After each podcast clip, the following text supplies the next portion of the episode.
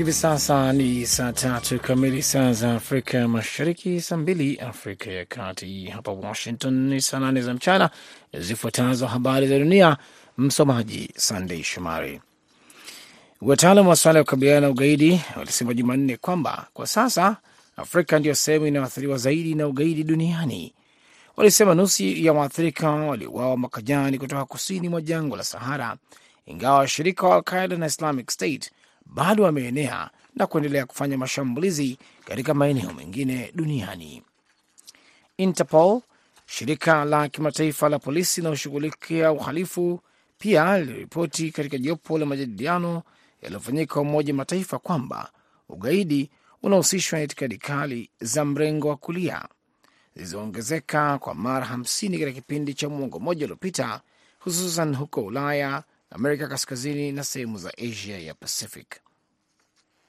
Umoja wa Mataifa wiki hii unaandaa mkutano wake wa tatu wa ngazi ya juu wa wakuu wa mashirika ya kukabiliana na ugaidi na jopo la Jumanne la kutathmini mienendo ya vitisho vya ugaidi vinavyoibuka na vilivyoendelea ambavyo vinafanya wataalam kutoka Umoja wa Mataifa, Interpol, Russia, Marekani na Qatar. Mapigano makali zuka kati ya makundi hasimu ya kijeshi katika maeneo kadhaa ya mji mkuu wa Sudan siku ya Jumatano, wakati sitisho la mapigano la saa sabini na mbili lilishuhudia ripoti kadhaa za ukiukaji huo zikiisha.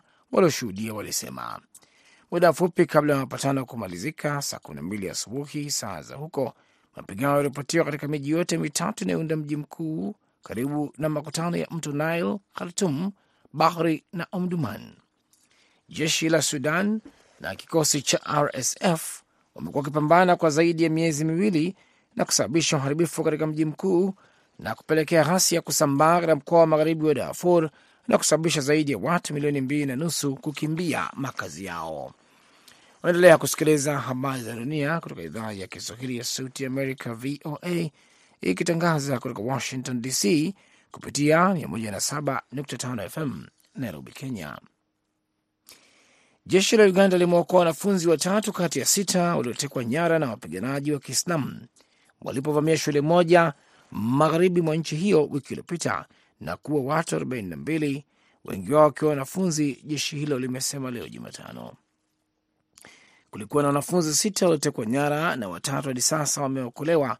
Msemaji wa jeshi Felix Kulaiji alisema mwanamke mmoja, mama wa watoto wawili ambao walikuwa wametekwa nyara nje ya shule pia aliokolewa pamoja na watoto wake, huku wanamgambo wawili waliuawa na bunduki mbili kukamatwa. Kulaeje aliongeza.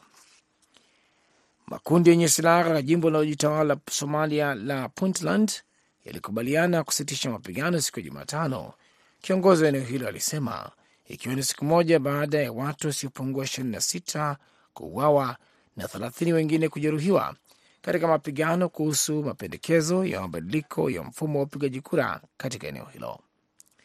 Vikosi vya kikanda na wapiganaji watiifu wa upinzani walipigana vikali, walikuwa na mapigano makali ya mitaani huko Garou, mji mkuu wa Puntland, siku ya Jumanne, wakati bunge la eneo hilo likijadili mabadiliko ya katiba ambayo alijumuisha kuanzishwa kwa uchaguzi wa kura ya mtu mmoja. Kundi la wazee wa kimila walisema walisaidia kujadiliana kusitisha mapigano siku ya Jumatano. Wakazi wa eneo hilo walisema milio ya risasi ilisimama. Wapiganaji waliondoka mitaani na maduka kufunguliwa tena. Tulizungumza na pande mbili zinazopigana huko Garu, walikubali sitisho la mapigano na tukawatenganisha wanajeshi.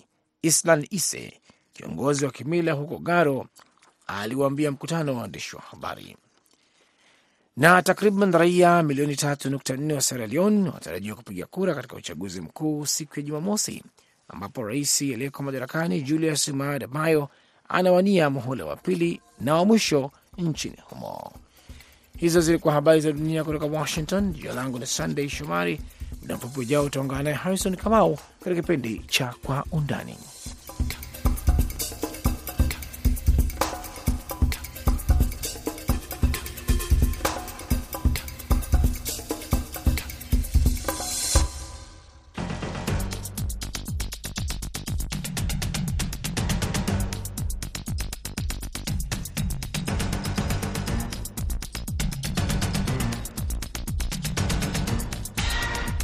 Ni idhaa Kiswahili ya Sauti Amerika, moja kwa moja kutoka hapa Washington DC, na karibu sana popote ulipo katika kipindi cha Kwa Undani sehemu ya kwanza. Leo tunaendelea na makala maalum kuhusu wakimbizi, tukiangazia hali ya wakimbizi walioko Kenya, Tanzania, Uganda na Rwanda.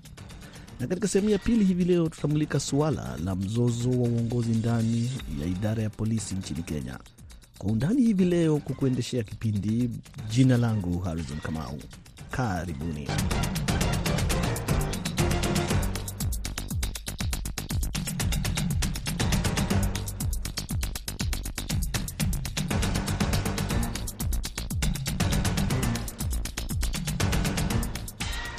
Kenya pamoja na shirika la Umoja wa Mataifa la kuwahudumia wakimbizi UNHCR zimekuwa na uhusiano wenye mivutano ya mara kwa mara kutokana na baadhi ya hatua ambazo serikali imetishia kuzichukua iwapo makubaliano au masharti fulani hayatatimizwa na shirika hilo kwa ushirikiano na wafadhili, ili nchi hiyo iendelee kuwa mwenyeji wa wakimbizi na kuhakikishia usalama, hasa katika kambi ya Dadaab na Kakuma.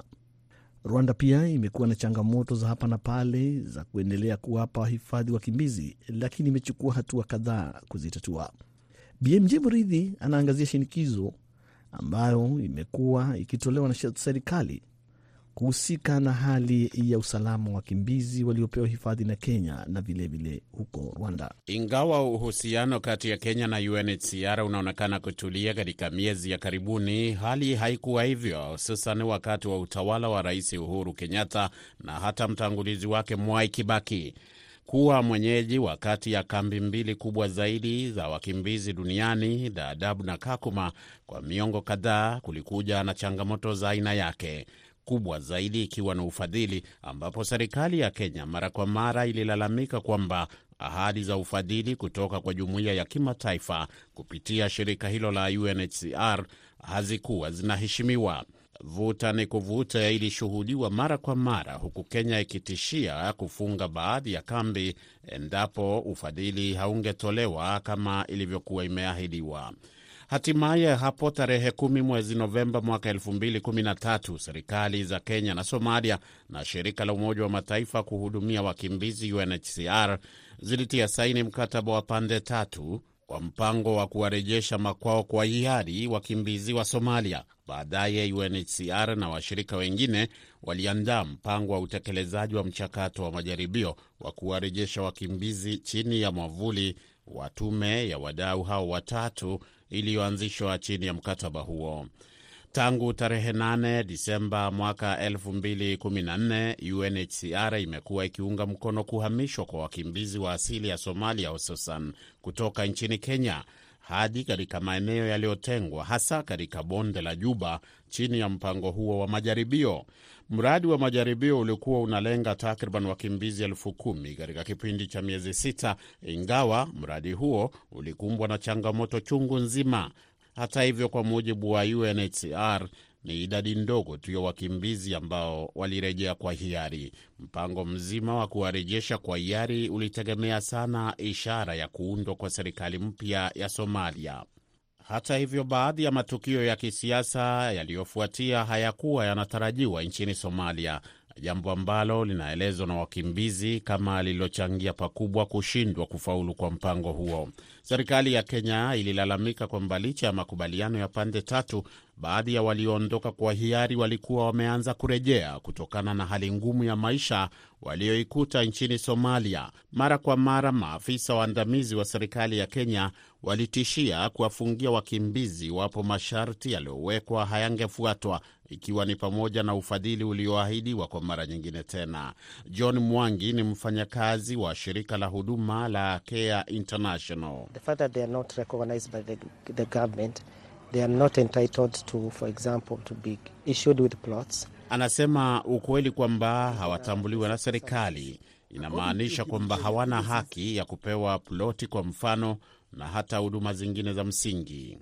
Guy Avognon ni afisa mkuu wa UNHCR katika kambi ya Dadaab. That, uh, the hardships that, that are... Hapa anasema tunatumai kwamba madhila yanayopelekea kuhama kwa umma yatapungua, na tunatumai kwamba mwaka huu mvua za kutosha zitanyesha, na pia tunatumai kwamba watu hawatakuwa wakivuka mipaka kutokana na vita upande ule mwingine, ili tuweze kuangazia na kutoa usaidizi kwa wale walio hapa tayari katika hali bora hadi watakapoweza kurejea katika nchi zao. Runyambo Jean Claude, mhamasishaji wa maswala ya wakimbizi, anasema Kenya ina wajibu wa kuendelea kuwasaidia wakimbizi licha ya mazingira yao. Kama serikali ya Kenya ambayo imehost ime hawa wakimbizi, iwafungulie milango wafanya biashara. Kuna vile wako limited, kuna mahali hawawezi fanya Rwanda pia ni moja ya nchi zinazowapa hifadhi maelfu ya wahamiaji hususan kutokea Jamhuri ya Kidemokrasia ya Kongo, huku wakimbizi wengi wakitokea DRC na Burundi. Nchi hiyo yenyewe ilikumbwa na mapigano na mauaji ya kimbari hapo mwaka 1994, hali ambayo ilisababisha mamilioni ya raia wake kutorokea nchi mbalimbali kama wakimbizi. Lakini baadaye UNHCR na washirika wengine walishirikiana na serikali katika kuweka mazingira wezeshi kwa waliorejea baada ya hali kutulia. Utulivu huo pia ulitoa nafasi kwa raia wa nchi ambazo zimeendelea kushuhudia machafuko, zikiwa ni pamoja na majirani wake Burundi na DRC kupata hifadhi kama wakimbizi nchini Rwanda. Mwaka 2018 serikali ya Rwanda ilipitisha mpango maalum wa kuwahudumia wakimbizi maarufu CRRF. Grace Faraja ni afisa wa shirika la Africa Girls Hope Foundation anayeelezea baadhi ya changamoto wanazopitia wakimbizi katika nchi za kigeni. Tunakutana kunakuwa hiyo culture shock na, na kunakuwa pia language barrier ambao inakuwa ngumu kwa wamama wakimbizi kufanya hata makazi ndogo ndogo zile ambazo wange, wangepashwa fanya, lakini wanajaribu kujifunza lugha, wanajaribu kufanya hivyo biashara kidogo kidogo. So sisi kama kwa ushirika tunawasaidia na microfinance. Wakimbizi kutoka Burundi wamekuwa wakirejea kwa hiari, na serikali ya Rais Paul Kagame kwa ujumla imechukua msimamo kwamba wakimbizi wako huru kurudi katika nchi zao kwa hiari bila kushinikizwa. Kulingana na ripoti ya UNHCR, Rwanda kwa sasa ina hifadhi zaidi ya wakimbizi 1132. Hii inajumuisha zaidi ya wakimbizi wapya 7600 waliokimbia mashariki mwa DRC tangu mwanzoni mwa mwaka huu. Lakini wakiwa nchini Rwanda, wakimbizi kwa ujumla wana nafasi ya kupata huduma muhimu kama vile elimu na afya, na wanaweza kuajiriwa sawia na raia wa Rwanda.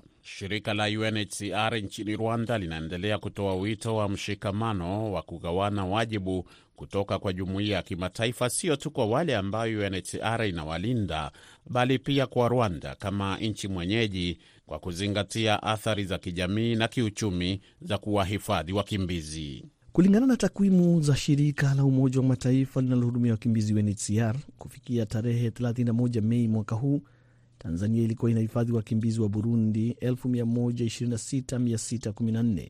Nchini Rwanda kuna wakimbizi 48788. DRC nayo inahifadhi wakimbizi 44416 kutoka Burundi. Uganda wapo wakimbizi 48416 huku Kenya ikihifadhi wakimbizi wa Burundi na wanaotafuta hifadhi 16 nayo Malawi inahifadhi wakimbizi 18 kutoka Burundi. Basi kuhusu hali ya maisha ya wakimbizi hao, shirika linalotetea haki za wakimbizi wa Burundi waishio katika kambi tofauti katika nchi za Afrika Mashariki, CBDH Vika, linasema wakimbizi wanakabiliwa na hali ngumu ya maisha baada ya mgao wa chakula kupunguzwa kwa zaidi ya asilimia 50, hali iliyosababishwa na uhaba wa pesa za kufadhili kutokana na vita kati ya Rusia na Ukraine. Kuhusu hali ya usalama wao, shirika hilo linasema hali ya usalama sio nzuri, hasa kwa wakimbizi waishio Tanzania, Malawi na Uganda, likisema Tanzania kuna wakimbizi wanaokamatwa na baadaye wanatoweka, na huko Uganda wakimbizi kumi na wawili wameuawa katika kipindi cha miezi kumi na miwili iliyopita. Leopard Sharagambo ni naibu kiongozi wa shirika la CBDH. Tugarutse ariko mu by'umutekano cyane uburyo impunzi zifashwe mu karere ibihugu bigenda bitandukanye uburyo fata impunzi. Kuhusu suala la usalama, hali ni tofauti katika nchi zinazowapa hifadhi wakimbizi wa Burundi, lakini hali inazidi kudorora nchini Tanzania na Malawi. Nchini Uganda kumekuwepo pia ongezeko la uhalifu ambapo wakimbizi kadhaa waliuawa na kufikia sasa hakuna uchunguzi uliofanyika juu ya mauaji hayo. UNHCR inasema tangu Septemba 2017 hadi Mei 31 mwaka 2017 zaidi ya wakimbizi 210,000 walirejea nchini mwao kwa hiari, lakini serikali ya Tanzania imekuwa ikisutwa kidole kwamba inashinikiza wakimbizi waliobaki kurudi nyumbani, ikidai kuwa usalama umeimarika nchini Burundi.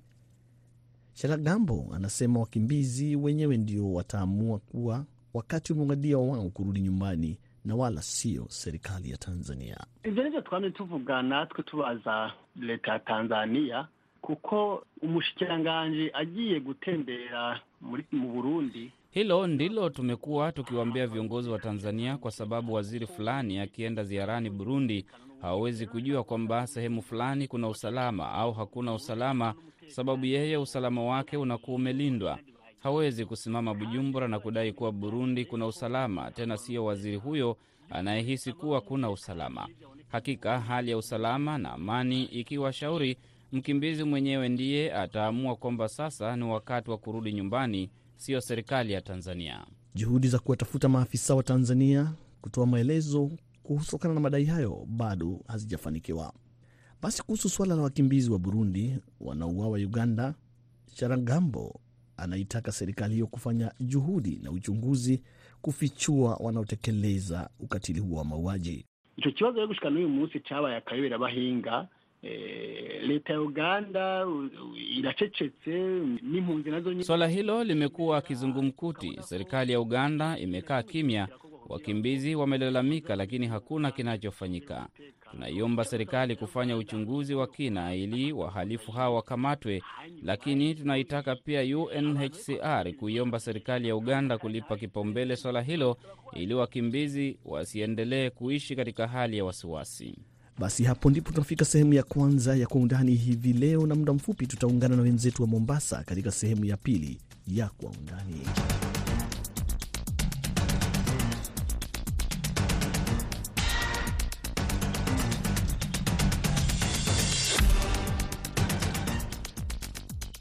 Unaendelea kusikiliza idhaa ya Kiswahili ya Sauti Amerika, kipindi kikiwa ni Kwa Undani, ambacho hukupa maelezo na ufafanuzi wa kina zaidi kuliko ilivyo kawaida. Karibu sana kwenye sehemu ya pili, na jina langu Harrison Kamau. Basi waziri wa usalama wa ndani nchini Kenya, Kithure Kindiki, amesema kwamba amesuluhisha mgogoro wa uongozi ndani ya idara ya polisi kufuatia malumbano yanahusishwa na uteuzi wa maafisa mia tano waliopandishwa vyeo. Inspekta mkuu wa polisi Jafeth Kome anadaiwa kuwapa vyeo maafisa hao bila kushauriana na tume ya huduma za polisi. Basi kwa undani zaidi kutoka Mombasa, Salma Muhamed wakiwa na Josphat Kioko wanatueleza zaidi. Mvutano kuhusu uongozi ndani ya idara ya polisi ya Kenya umetajwa kama tisho la usalama wa nchi na hata kuhusu uongozi wa serikali. Mgogoro huu unahusu tume inayosimamia idara ya polisi na wakuu wa polisi wenyewe wakiongozwa na inspekta mkuu wa polisi Jafeth Kome aliyeanza kazi hiyo mwaka jana mara tu baada ya uchaguzi mkuu. Msimamizi huyo wa idara ya polisi ambaye cheo chake cha inspekta general amefanya mabadiliko ya kuwapandisha vyeo maafisa wa polisi 507 katika siku za hivi karibuni, mapema mwezi huu wa sita, lakini hilo likapingwa zaidi na mwenyekiti wa tume inayosimamia idara ya polisi Eliud Kinuthia akisema kamishna wa polisi amekiuka mamlaka yake ya kikatiba. Sasa mgogoro huu umeanza kuhusisha wasimamizi wa serikali ikiwa ni pamoja na idara ya ndani ya nchi ya usalama, kuhusisha hata mkuu wa sheria nchini Kenya kuwapo wasia nani afanye nini kuhusu katiba iliyokiukwa katika kuwapandisha vyeo maafisa wa polisi zaidi ya mia tano na hata imeanza kuhusisha chama cha wanasheria nchini Kenya ambao pia wanatoa kauli yao. Rais William Ruto pia amezungumzia hili akisema lisuluhishwe kwa kuangalia katiba. Yote haya ni katika kwa undani kuhusiana na mgogoro huu unaohusu kuwapandisha vyeo maafisa wa polisi zaidi ya mia tano. Mzozo ambao huo umekuwa ukionekana kama mzozo wa majigambo kati ya waheshimiwa hao wawili. Swala hilo ni la kina na imekuwa ikijitokeza tangu kupitishwa kwa katiba ya mwaka elfu mbili na kumi ambayo inatokana na vifungu viwili vya katiba vinavyokinzana katika kifungu cha 245 ambacho kinaunda ofisi ya inspekta jenerali na kuipa afisi hiyo amri huru ya huduma ya polisi na kwa upande mwingine kipengele cha 246 inaunda tume inaipa kazi ya kuajiri, kuteua, kuwafukuza na kuwapandisha vyeo watumishi wa jeshi la polisi na kuwadhibiti kwa umakini zaidi wa kinidhamu. Na kwa mujibu huo, mahakama kuu inaweza kulazimika kutafsiri mamlaka ya kikatiba ya huduma ya kitaifa ya polisi ya NPS na tume ya kitaifa ya huduma ya polisi ya NPSC inapokuja suala la kuajiri na kuwapandishwa cheo ili kumaliza mizozo isiyoisha. Waziri wa usalama wa ndani hapa nchini Kenya, Kithure Kindiki, alilazimika kusoma kitendo cha ghasia cha taasisi mbili za polisi ambao wamehusika katika mzozo wa umma kuhusu kupandishwa cheo kwa zaidi ya maafisa mia tano wa polisi. Waziri Kindiki aliambia makamishna wa tume ya kitaifa ya huduma kwa polisi kutatua tofauti hiyo ndani ya utaratibu wa kisheria, akisema mabishano ya umma kuhusu kuingiliana kwa mamlaka yalikuwa ukiukaji wa katiba.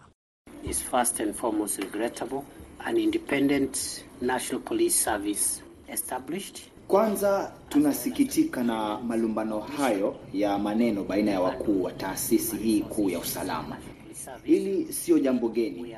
Uh, mvutano ulianza baada tu ya Kenya kupata katiba mpya mwaka elfu mbili na kumi. Uh, mimi kama waziri anayesimamia usalama wa ndani naona kuna tofauti kubwa ya uelewa kuhusu majukumu kamili ya wakuu wa tume hii ya polisi na ofisi ya jenerali mkuu wa polisi ya Kenya. Katiba ipo wazi kuhusu majukumu yao, labda tu uh, jinsi kila upande unavyotafakari, lakini suluhu haina waziri mwenyewe. Mahakama inaweza kutoa mwelekeo kamili uh, kuhusu majukumu yote ya kikatiba. Nimeuliza ofisi ya mkuu wa sheria kuwasaidia katika kufafanua mwelekeo, kwa sababu mvutano baina ya tume ya huduma za polisi na mkuu wa polisi mwenyewe kupitia barua walizoandikiana, kwa maoni yangu uh, ni ukiukaji wa maadili na katiba. Ni jambo ambalo linahusu usalama wa taifa. Nimezungumza na pande zote mbili, sio mbele ya umma, bali katika kikao cha faragha. Ningependa kueleza kamati hii kuwa nimewaeleza kuhusu walivyoteleza kupitia mvutano huo. Nimejaribu sana kuwa makini katika mazungumzo yetu, sababu sio rahisi kusema aliye na kosa au aliye sahihi. Nilichowaeleza, wanaohusika na taasisi za usalama wanafaa kujiondoa uh, katika sakata za kisiasa. Mchakato wa kupata suluhu unaendelea, uh, kwa sababu hata inspekta mkuu wa polisi na mmoja wa wahudumu katika tume ya polisi limewaambia waziwazi, fuateni katiba katika uteuzi. Hii sasa itakuwa ni mara ya mwisho kuwa na hulka kama hiyo. Last time we are going to have that kind of behavior.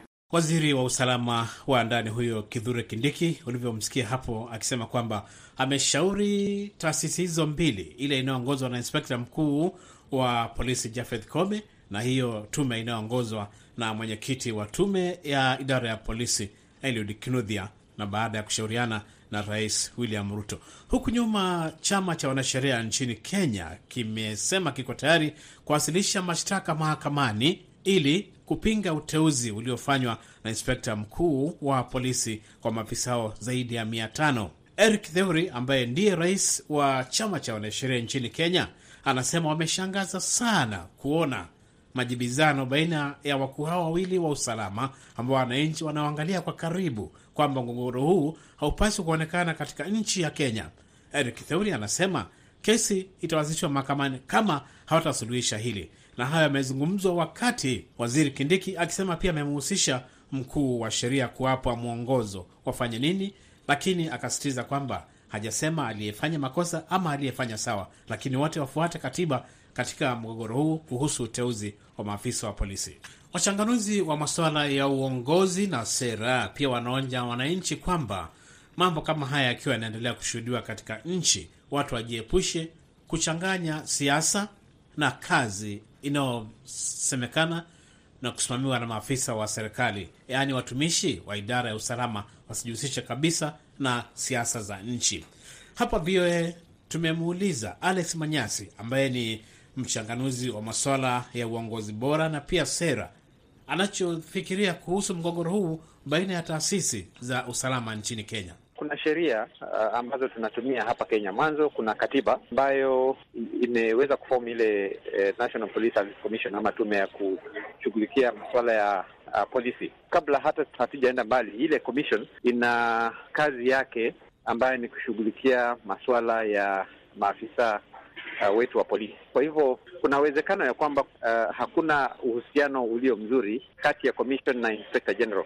Nasema hivyo kwa sababu inspector general wa polisi pia ni member wa commission hiyo, na kwa hivyo hawezi akasema ya kwamba hakuna platform ambayo anaweza tumia ikiwa ana haja ya kuweza kuwapandisha ma maofisa wake vio. Nasema maafisa wake kwa sababu yeye ndio kamanda wao. Kwa hivyo kama kuna malalamishi ama kuna jambo ambalo ange, ange, angependa kuona uh, likifanyika, basi ana uhuru wa kuweza kulijadili jambo hilo katika commission na siyo yeye kufanya maamuzi nje ya sheria. Kuna habari zinazungumzwa kila mahali kwamba kufanyiwe marekebisho uongozi wa idara ya polisi ili kwamba tume hiyo iongozwe na inspekta jenerali wa polisi mwenyewe. Uh, mwanzo hiyo haiwezekani kwa sababu itakuwa conflict of interest. Nasema hivyo kwa sababu commission uh, ni kama kusema kwa mfano executive, kuna judiciary na kuna legislature. Halafu uh, zile commissions ambazo tuko nazo ikiwemo Police Service Commission ni kama kwa Kiingereza tunaitwa the form, the fourth arm of government, na haja ya kuziweza kuzi, kuziweka kwenye katiba ni kuhakikisha ya kwamba kuna zile checks ambazo kama kuna excesses upande wa executive ama upande wa judiciary ama upande wa legislature, then kuna commission ambazo zinahakikisha kwamba uh, zinamlinda mwananchi ama yule mfanyikazi ili ya kwamba asiweze kudhulumiwa na zile uh, idara zingine za serikali. Kwa hivyo hiyo mwanzo itakuwa imeua ile tunaita spirit ya constitution, ikiwa tutasema kwamba inspector general wa polisi aweza kuwa in charge wa National Police Service Commission. Yaani tangu elfu mbili na kumi kulikuwepo na mgogoro huu ulijitokeza wakati katiba mpya ilikuwepo eh? Sasa utawezaje kuepukika katika siku za usoni? Nafikiri uh, hili ni jambo ambalo ni la ajabu kuweza kuliongelea kwa sababu uh, hii ndiyo commission iliyo ya pekee ambayo kunaonekana ya kwamba kuna mgogoro na mgogoro huu nafikiri kwa akili zangu ni kuna mtu fulani anahisi ya kwamba yeye ndio anajua masuala ya polisi na kwa hivyo yeye ndio anafaa kuyashughulikia masuala ya polisi. Lakini ukiniuliza mimi, nitasema ya kwamba hii ni mbinu tu ya kusema ya kwamba ukiwa mkuu wa polisi kwa mfano, na huwezi kumpandisha mtu vyeo na huwezi uh, kufanya maamuzi uh, kwa idara ambayo wewe unasimamia, kwa upande mwingine unaona ni kwamba una mamlaka ya kutosha, na kwa hivyo ni mgogoro ambayo ni wa mamlaka, lakini si wa uongozi. Na hiyo inamaanisha kwamba watu wanafaa wajue ya kwamba tuna sheria na katiba, na maana ya kuweka hizi commissions na sheria ni kwa sababu tulikuwa tumeona, kwa mfano unfairness katika promotions. Tumeona ya kwamba makabila mengine labda wamepewa promotion kabla uh, katiba ya, ya uh, 2010 watu wa sehemu fulani wakaweza kupandishwa vyeo watu wengine wakawa wamekaa kwenye kikosi kwa muda mrefu, lakini hawapandishwa vyeo. Kwa hivyo ilikuwa ni kuhakikisha kwamba kuna fairness katika process hiyo. Hayo mambo hayajaweza kusuluhishwa kabisa, bado kuna shida, especially kwa maafisa wa ngazi za chini ambao wanapewa mamlaka hata bila commission, lakini kwa zile viwango za juu za superintendent kwenda juu, sheria, inspekta wakuu wa polisi hana mamlaka ya kuweza kufanya um, um, maamuzi kama yale. Mtaalamu wa watawala bora huyo Alex Manyasi. Tukurejeshe Washington DC. Asante sana kwa wote walioshiriki na hasa kwa wenzetu kutoka Mombasa, Salma Muhamed na Josphat Kioko. Hapo basi ndipo tunatamatisha kwa undani hivi leo. Kwa upande wa pili nimekuwa naye Saida Hamdun na kutoka hapa Washington DC, jina langu kwa niaba ya wengine wote ni Harrison Kamau nikikutakia wakati mwema popote ulipo. Kwa heri ya kuonana.